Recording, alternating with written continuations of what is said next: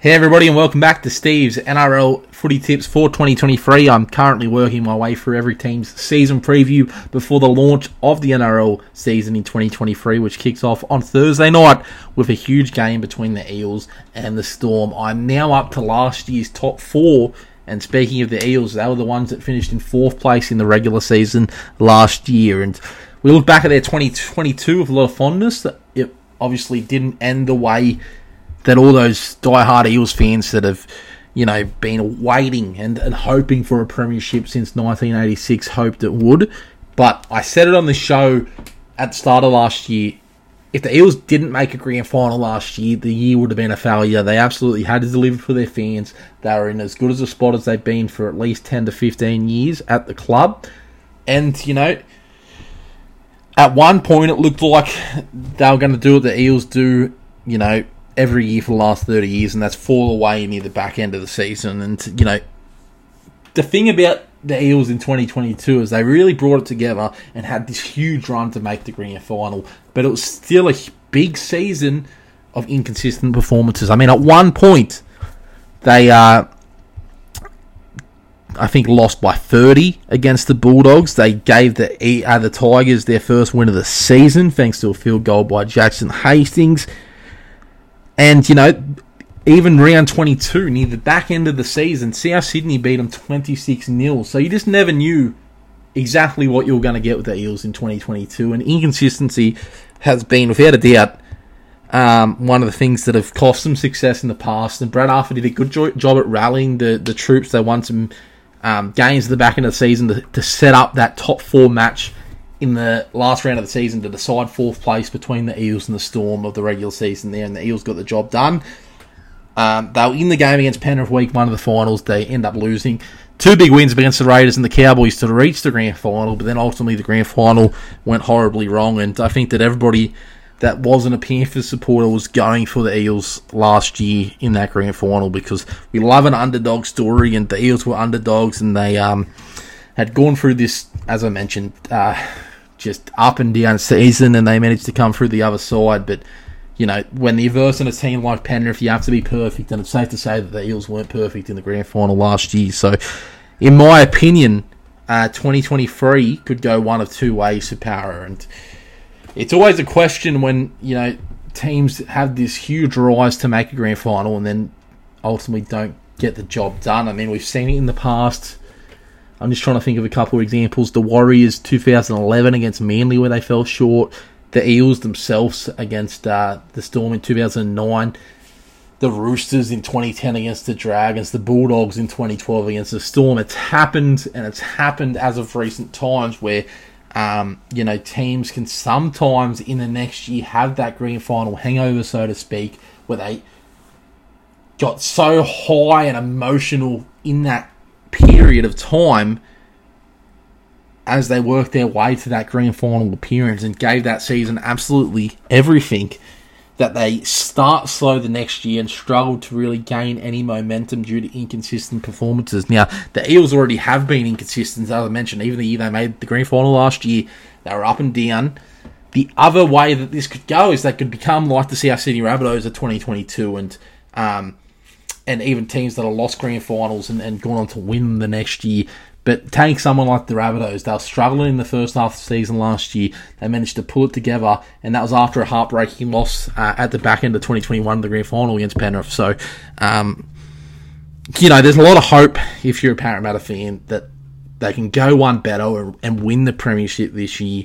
But there's no doubt it's going to be easy. I mean, even though they made the grand final last year, for the Eels to go one better this year, and this might be an obvious statement, but they have to be, in my opinion, a lot better this season. They've got to be more consistent.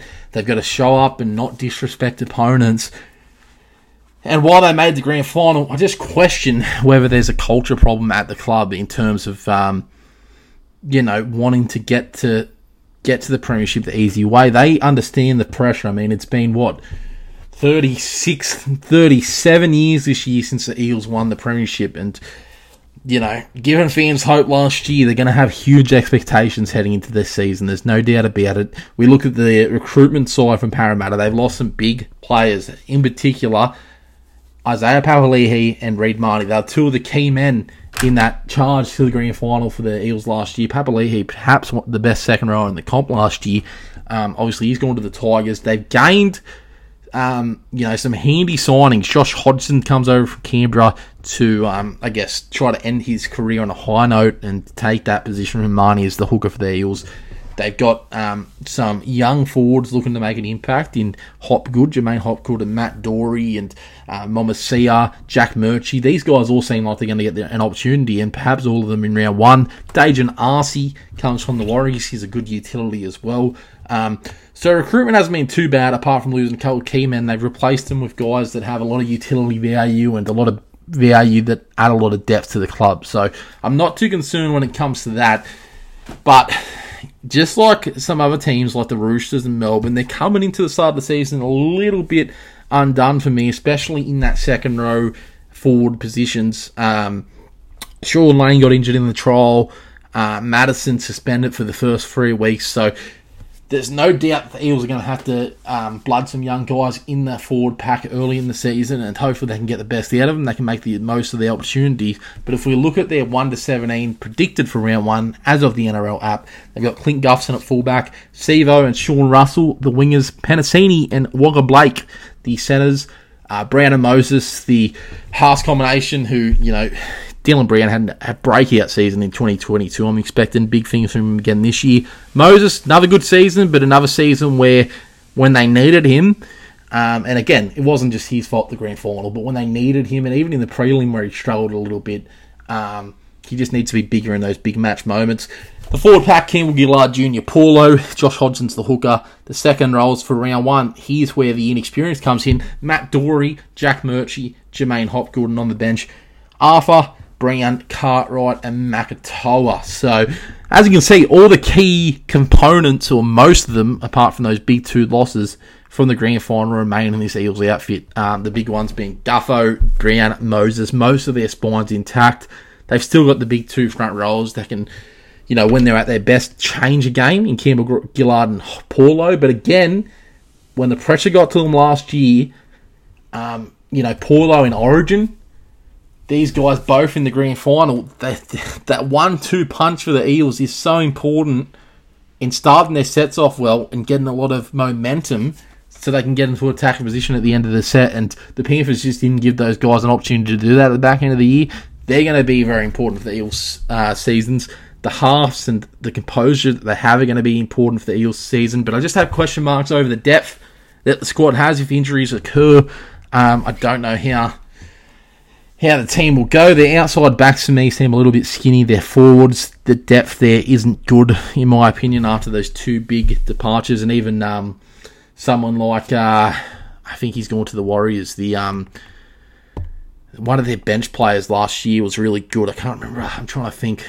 Just bear with me for a moment as I as I get this name. Um, Niukore. Niukore was a, was a big big reason they made the grand final as well. The impact that he had from the bench last year and the fact that he kind of plug in anywhere. But uh, for me, start of the season is ultra important without some of these guys to try to get some momentum. You look at their first five rounds, and man, apart from maybe South Sydney, they have the toughest run um, and anyone to open the year, in my opinion. They've got Melbourne, followed by Cronulla, followed by Manly, followed by Penrith, and then the Roosters. So um, they also don't get their first bye until round 14, so it's a pretty relentless start for last year's grand finals.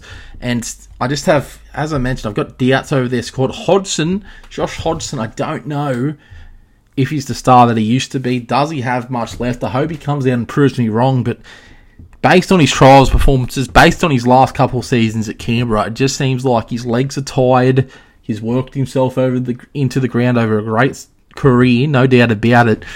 But man, I just have question marks over his contribution in comparison to Reed Mahoney and what he offered the club. So I just don't know about Parramatta. As I mentioned, they could rise, they could use that grand final loss to really energise the squad and, and try to go one better and really give this premiership race another tilt.